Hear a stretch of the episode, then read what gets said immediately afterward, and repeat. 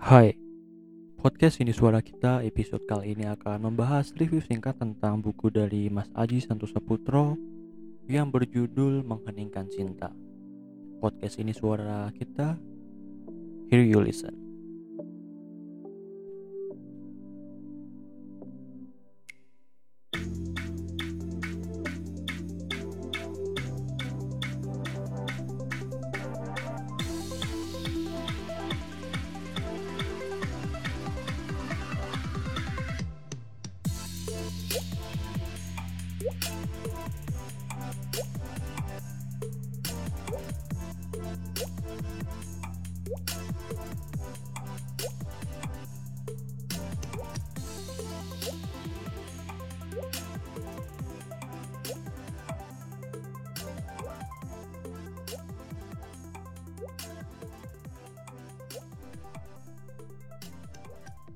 Yo, back again with me.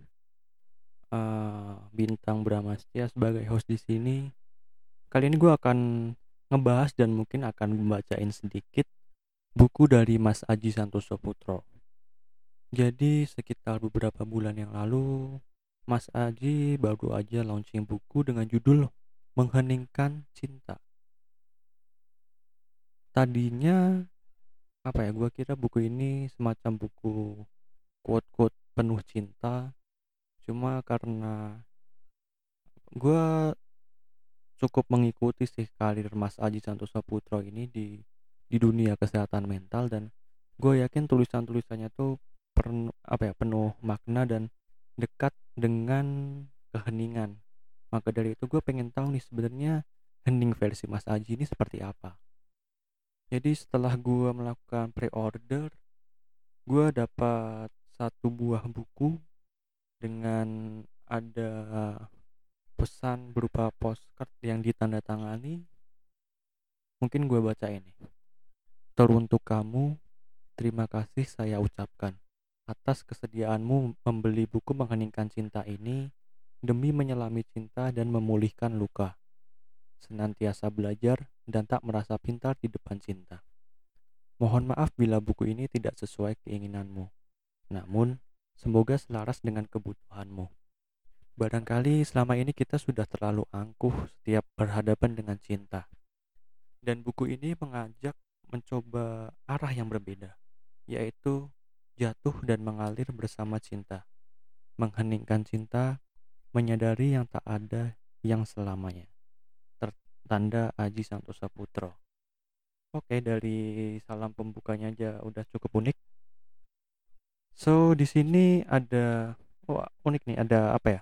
Ada kart ada beberapa kartu setumpuk kartu yang bertuliskan quote-quote hari ini gitu ya. Mungkin lu setiap hari bisa ambil satu kartu terus lu upload di Instagram gitu. Gua ambil salah satunya tulisannya begini. Ternyata hidup ini bukan sebatas mendapatkan pasangan, melainkan berdamai dengan kesepian. Oke. Okay. Menarik jadi buku ini kurang lebih ada 170 halaman dengan covernya yang monokrom hitam putih. Ada logo burungnya dengan sedikit tulisan di covernya sebenar-benarnya cinta hanya terasa ketika kita hening tanpa suara. Jadi sebenarnya apa ya hening itu kan kita mengerti sebagai kondisi di mana tidak ada suara, tidak ada apa-apa. Tapi di sini Mas Aji mengajak kita untuk menyelami hening itu sendiri. Mungkin gue bakal bacain beberapa halaman di depannya sih supaya ya supaya siapa tahu kalian tertarik dan cocok dengan buku ini. Dan kalau gue bacain secara lengkapnya ya takutnya kena copyright sih. So, sebenar-benarnya cinta hanya terasa ketika hening tanpa suara. Hashtag percakapan sunyi oh jadi buku ini tuh ceritanya percakapannya Mas Aji dan kesunyian. Jadi kesunyian di sini dijadikan Mas Aji sebagai sebuah karakter jadi teman bicaranya. Oke kita mulai dengan bagian awal. Berbicara dengan sunyi kerap menjadi kebiasaanku Tak hanya ketika aku tiba-tiba merasa sedih, ingin menangis, merasa kesepian, atau tiba-tiba ingin marah. Aku juga berbicara padanya ketika punya segudang pertanyaan. Karena terkadang orang yang aku anggap pintar pun tak bisa menjawabnya. Apakah yang sebaiknya aku lakukan ketika perasaan itu datang? Mengapa ketika aku berusaha tak memikirkannya, bahkan menganggapnya sebagai hal yang remeh, perasaan itu malah menguat dan kian mengganggu. Aku mengalami semua itu. Aku mengajukan tanda tanya yang berkecamuk di kepala. Bersama sunyi, aku berbincang untuk mendapatkan jawabannya satu persatu. Ketidakpastian mengalir saja bersama cinta. Ketika kita tiba-tiba dikunjungi suatu perasaan, tentu ada penyebabnya. Hanya kita belum mengetahuinya. Barangkali perasaan itu bersumber dari perasaan masa lalu yang belum tuntas dipulihkan. Mungkin kesedihan karena penolakan, sendirian kesepian karena kehilangan, atau kemarahan karena perpisahan. Kita menjamu tamu perasaan itu dengan cara-cara terbatas yang selama ini kita tahu. Padahal itu tak sepenuhnya menyehatkan. Beberapa di antaranya yaitu melampiaskannya dengan membabi buta, menekan dan memendamnya, mengalihkan perhatian darinya, serta memberi makna atas kejadian yang kita alami dalam rangka menenangkan hati. Perasaan itu pun menyelinap masuk ke gudang alam bawah sadar. Sewaktu-waktu ia pun bisa menyelinap keluar ke alam sadar. Apakah ada lagi yang harus aku lakukan? Tanyaku pada sunyi. Barangkali benar seperti tulisan McWilliam di buku It Didn't Start With You bahwa bukan semata kita yang menciptakan perasaan itu, namun perasaan orang tua di masa lalu yang belum tuntas mereka pulihkan diwariskan kepada kita. Perasaan itu bisa tiba-tiba muncul tanpa kita ketahui secara pasti penyebabnya. Demikianlah, ketika kita tiba-tiba dikunjungi satu perasaan, barangkali kita sebenarnya diberi pesan pengingat untuk memulihkannya, agar kita tidak menularkannya, terutama kepada orang-orang terdekat. Caranya, ketika perasaan itu tiba-tiba datang, Mungkin kita ingin menangis. Menangislah, tidak apa-apa.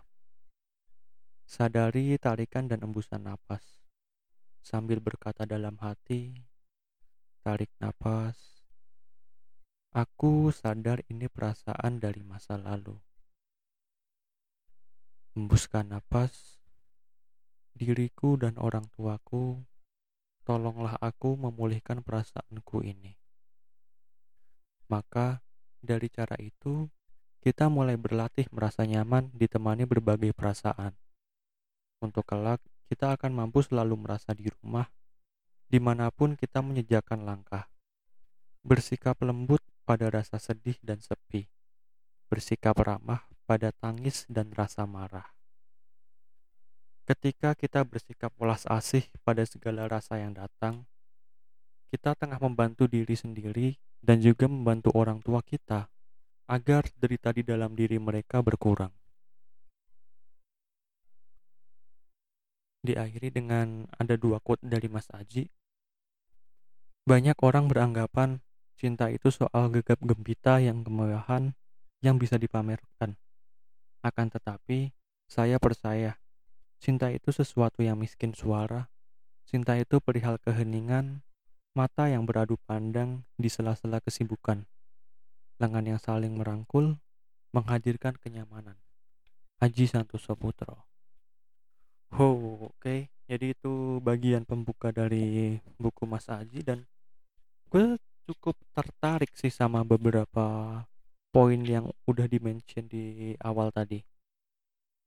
Hmm, misalnya, tadi Mas Aji menuliskan kalau nggak salah ada beberapa cara kita merespon emosi uh, kecenderungannya mungkin emosi yang negatif sih yaitu dengan cara melampiaskannya dengan membabi buta menekan dan memendamnya mengalihkan perhatian atau memberi makna atas kejadian yang kita alami dalam rangka menenangkan hati.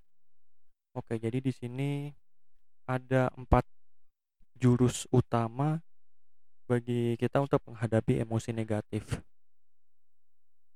Dan saya ingat gue Mas Aji pernah bilang kalau sebenarnya empat-empat cara ini sebenarnya punya dampaknya tersendiri. Semua emang sih semua punya positif dan negatifnya cuma keempat cara ini menyebabkan emosi negatif kita ini nggak tuntas jadi ibaratnya ada ya kan kita udah biasalah dengar analogi gunung es hmm, emosi-emosi negatif yang kita rasa ada di permukaan apabila kita selesaikan dengan empat cara tadi yang ada emosi negatif kita itu nggak akan tuntas mereka cuma akan tenggelam dan semakin tertutupi tidak terlihat dan masuk ke alam bawah sadar kita sampai pada akhirnya kita lupa dengan apa yang terjadi, tapi tubuh kita masih merespon dengan cara yang sama. Cukup apa ya? Cukup sulit untuk dibayangkan. Mungkin kalau dikasih contoh akan lebih relevan. Misalnya ada satu anak yang sejak kecil dia sering sekali dibentak oleh orang-orang sekitarnya. Padahal si orang ini punya minat, punya hobi, bahkan punya bakat untuk untuk mungkin mungkin menyanyi atau berekspresi. Suatu hari ketika ia mencoba bernyanyi di dalam kamarnya, orang tuanya meneriakinya. Katanya, kamu nggak usah nyanyi aja deh. Suaramu itu berisik, nggak enak didengar. Mungkin kata-kata itu hanya kata-kata sederhana yang nggak sadar keluar dari mulut kita dan durasinya hanya singkat. Tapi dari hal yang sederhana itu sebenarnya bisa memberi dampak yang sangat dalam untuk orang lain. Terlebih bagi anak ya. Seingat gua tuh anak usia 0 sampai 7 tahun atau 11 tahun itu mereka benar-benar kayak spons yang mudah banget menyerap apa yang mereka lihat dan mereka dengar. Jadi kalau sejak mereka kecil udah dengar hal-hal yang seperti itu, secara nggak sadar itu akan menjadi mindsetnya dan lama kelamaan itu akan menjadi keyakinannya dari kata-kata apa ya dari mungkin mungkin sebenarnya orang tuanya nggak serius bilang kalau suara si anaknya ini mengganggu dan jelek mungkin aja orang tua kita sedang ada masalah dari kantor ketika ia pulang ke rumah rumahnya berantakan ada telepon komplain dari orang lain, banyak masalah yang bertubi-tubi. Ketika mereka ingin istirahat, ada sedikit aja input, mereka dengar sedikit suara kita yang kebetulan lagi keras. Mereka langsung emosinya terganggu sebegitunya, lalu melampiaskannya ke anak. Dampaknya bisa sangat signifikan sih si anak ini bisa jadi di masa remaja dan dewasanya dia menjadi orang yang tidak punya kepercayaan diri dia tidak tahu caranya untuk mengemukakan pendapat dia selalu takut untuk berbicara dia selalu takut merasa mengganggu orang lain sehingga semua potensi yang dimiliki atau minat yang dia miliki hanya akan terpendam selamanya hanya karena kata-kata yang sederhana yang terucap karena emosi kita sedang labil. Nah, itu bahaya banget gitu. Jadi sebenarnya cara kita menghadapi emosi negatif itu benar-benar perlu dipelajari sih. Tadi ada beberapa jurus. Yang pertama melampiaskan. Jadi cerita aja sih uh, orang di rumah gua terutama nyokap gua tuh tipikal yang kalau dia punya emosi negatif dia pasti akan melampiaskan ke objek atau subjek yang ada di sekitarnya ya kalau misalnya di situ ada gua ya ya udah pasti gua yang kena omel apa pun itulah pasti dia lampiaskan saat itu juga entah 5 sampai 10 menit. Cuma sebenarnya dengan cara melampiaskan itu ada sisi positifnya juga. Biasanya mereka cenderung orang yang apa ya yang mudah melupakan mudah memaafkan. Cuma masalahnya nggak semua orang bisa menerima pelampiasan dari si orang itu. Ya lu tahu sendiri lah ibaratnya di lingkungan sekitar kita ada orang yang tahan banting cuma ada juga orang yang ketiup angin dikit aja langsung masuk angin gitu. Nggak semua orang kuat menerima pelampiasan dari orang lain. Jadi secara nggak sadar dia melukai orang lain secara nggak sadar juga melukai diri sendiri jadi jadi saling melukai. Lalu cara selanjutnya mencari distraksi ini adalah beberapa distraksi andalan orang-orang sih ketika mereka mengalami emosi negatif. Pertama, makan. Entah makan asin, makan manis, atau makan yang pedes-pedes. Gue pernah baca, jadi sebenarnya kenapa sih orang kalau lagi sedih, lagi galau, itu mereka pengen makan yang pedes atau yang manis-manis. Sebenarnya uh, itu ada apa ya ada hubungannya sama tubuh kita. Kayak tubuh kita tuh merasakan ada suatu hal yang pahit yang terjadi di dalam hati kita sehingga tubuh kita meminta apa ya kayak ini pahit nih. Ya lawannya pahit manis. Jadi karena kita nggak punya memori manis yang cukup untuk menetralkan kejadian pahit itu kita mencari hal manis dari eksternal tubuh kita yaitu makanan manis.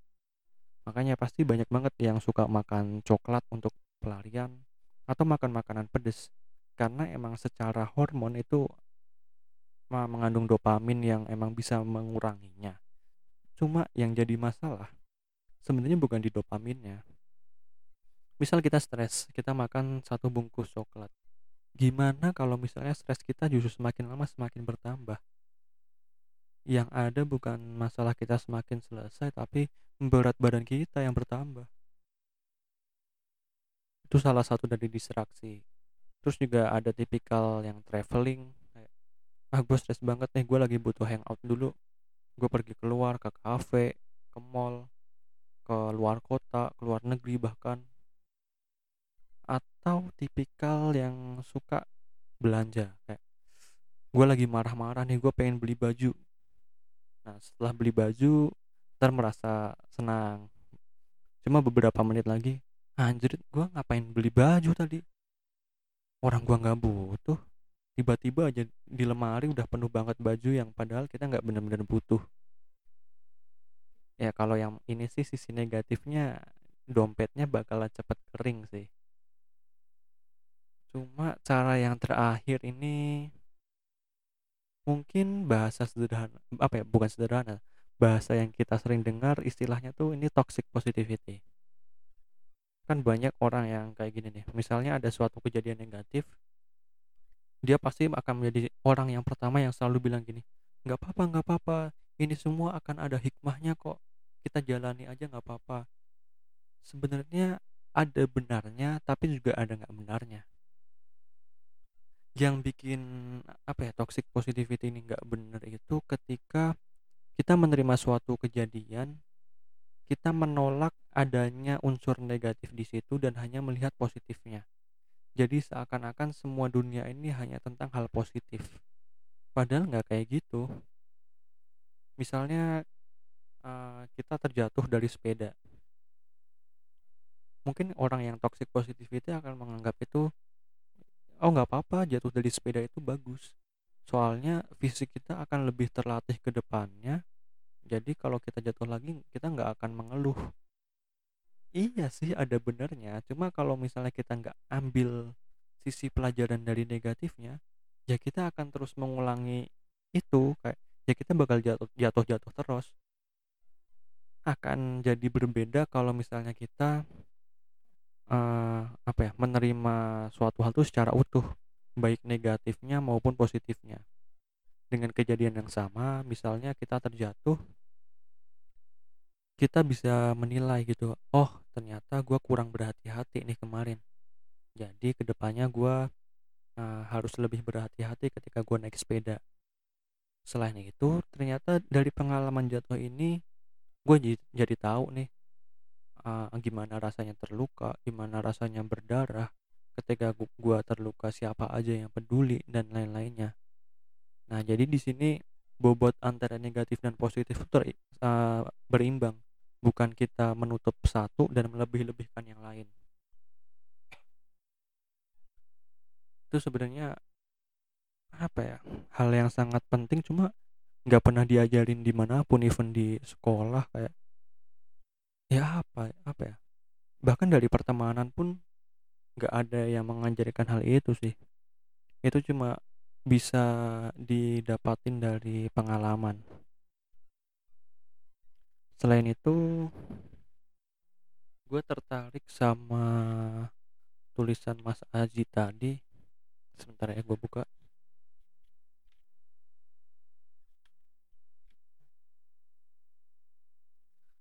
nah, tentang kutipan di akhir tadi banyak orang beranggapan cinta itu soal gegap gempita dan kemewahan yang bisa dipamerkan akan tetapi saya percaya cinta itu sesuatu yang miskin suara.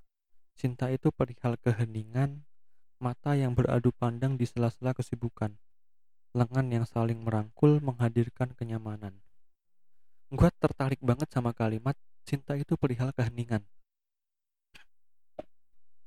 Kenapa? Soalnya apa ya?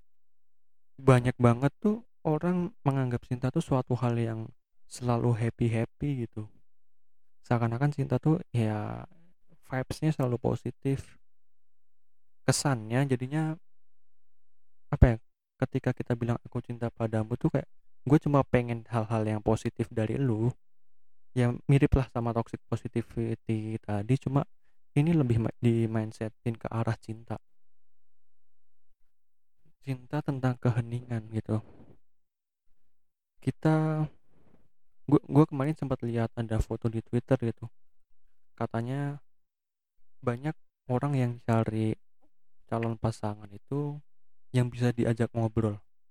Padahal itu nggak cukup. Sebenarnya kita perlu cari orang yang apa ya yang satu frekuensi ketika kita ajak ngobrol tapi juga nggak masalah ketika kita nggak punya bahan obrolan nah jadi lagi-lagi masalah keseimbangan gitu. Dan kayaknya sih tentang masalah cinta itu keheningan itu sebenarnya juga masalah keseimbangan sih kayak kita sering kali lupa menyeimbangkan kalau cinta itu nggak cuma hal-hal yang meriah hal-hal yang bahagia tapi juga saat-saat kita sedih saat-saat kita marah sedang bertengkar itu juga bagian dari cinta entah cinta kita untuk orang lain atau cinta yang paling sering dilupakan yaitu mencintai diri sendiri. Agak klise sih emang ngomongin mencintai diri sendiri kesannya kayak hah? Mencintai diri sendiri? Lu aneh banget sih.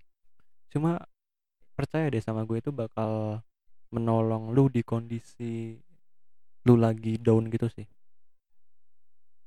mencintai diri sendiri itu bisa kita lakukan kalau kita punya uh, self awareness kita punya kepekaan atas diri kita gitu. Kayak kita perlu tahu sebenarnya apa aja yang kita suka apa aja yang kita nggak suka hal apa aja yang bisa bikin kita sedih terharu menangis dan sebaliknya. Jadi kita tuh sadar seutuhnya sama tubuh kita sama pikiran kita. Nah gue pengen tarik ke sini nih gue cukup sering lihat orang tuh tanya gimana sih caranya biar kita nggak overthinking? Overthinking itu kan apa ya? Itu sebuah proses sih menurut gue overthinking kan e, berpikir dengan berlebihan. Sedangkan pertanyaannya gimana caranya supaya kita nggak overthinking? Kita tuh kita menurut gue ya kita nggak bisa menghilangkan proses yang ada di dalam diri kita sih. Cuma kita bisa mengadjust aja gitu kayak ya pasti semua hal itu ada inputnya ada outputnya outcome-nya dan juga prosesnya. Kita nggak akan bisa mengubah output kalau input sama prosesnya begitu-gitu aja. Jadi sebenarnya uh, overthinking tadi itu kan sebuah proses yang mana outputnya itu biasanya rasa cemas rasa panik rasa takut yang berlebih dan emosi-emosi negatif yang lain gitu eh mungkin juga ada yang jadi susah eh susah bahkan nggak bisa tidur jadi sensitif. Itu juga output akibat input dan proses yang nggak benar. Nah overthinking di sini gue posisikan dia sebagai sebuah proses. Proses akan apa? Akan suatu input. Nah inputnya ini bisa datang dari internal maupun eksternal.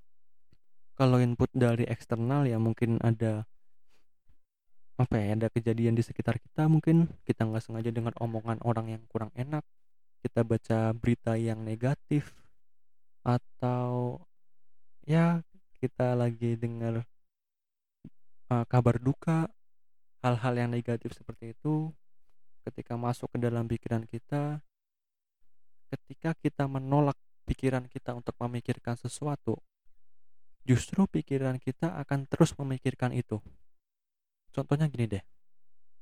Misalnya lu lu gua suruh untuk nggak bayangin kelinci.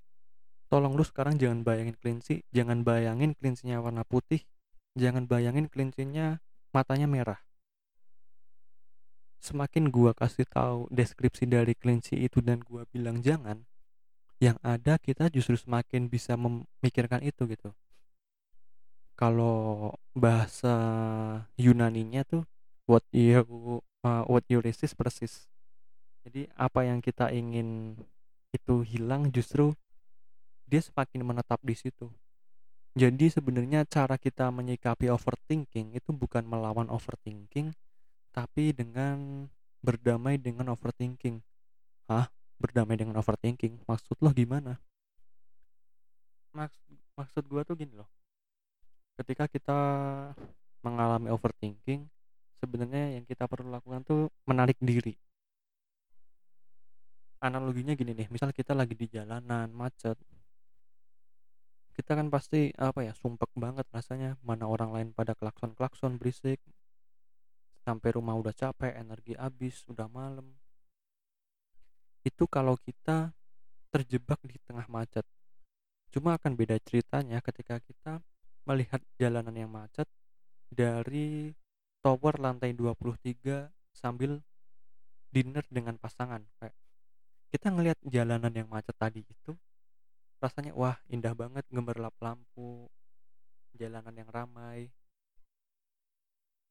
Padahal kejadian macetnya tuh sama tempatnya sama objeknya sama tapi kita dengan sudut pandang sedang mengendarai mobil dan sudut pandang orang di atas tower outputnya bisa berbeda.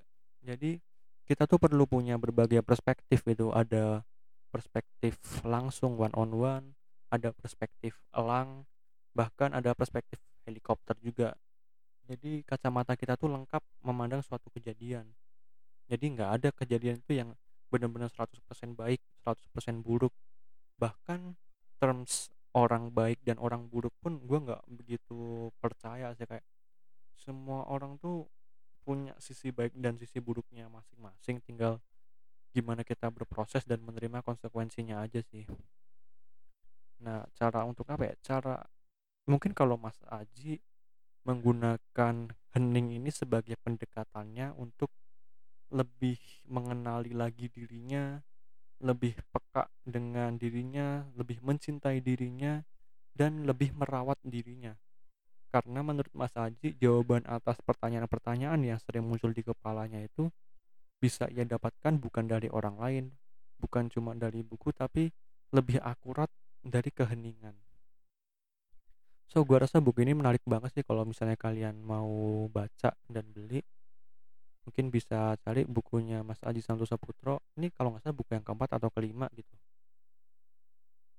Uh, judul judulnya mengheningkan cinta bukunya Mas Aji Santosa Putro. Penerbitnya Bentang Pustaka. So jadi episode kali ini gue udah review secara singkat bukunya Mas Aji mungkin kalau lu ada buku yang pengen gue review secara singkat atau mungkin kalau misalnya boleh sih gue gue mau sih bacain semua buku ini. Cuma ya ntar deh kita lihat dulu. Ya jadi semoga ada hal positif yang bisa diambil dari dari apa ya dari obrolan gue malam ini. So terima kasih and bye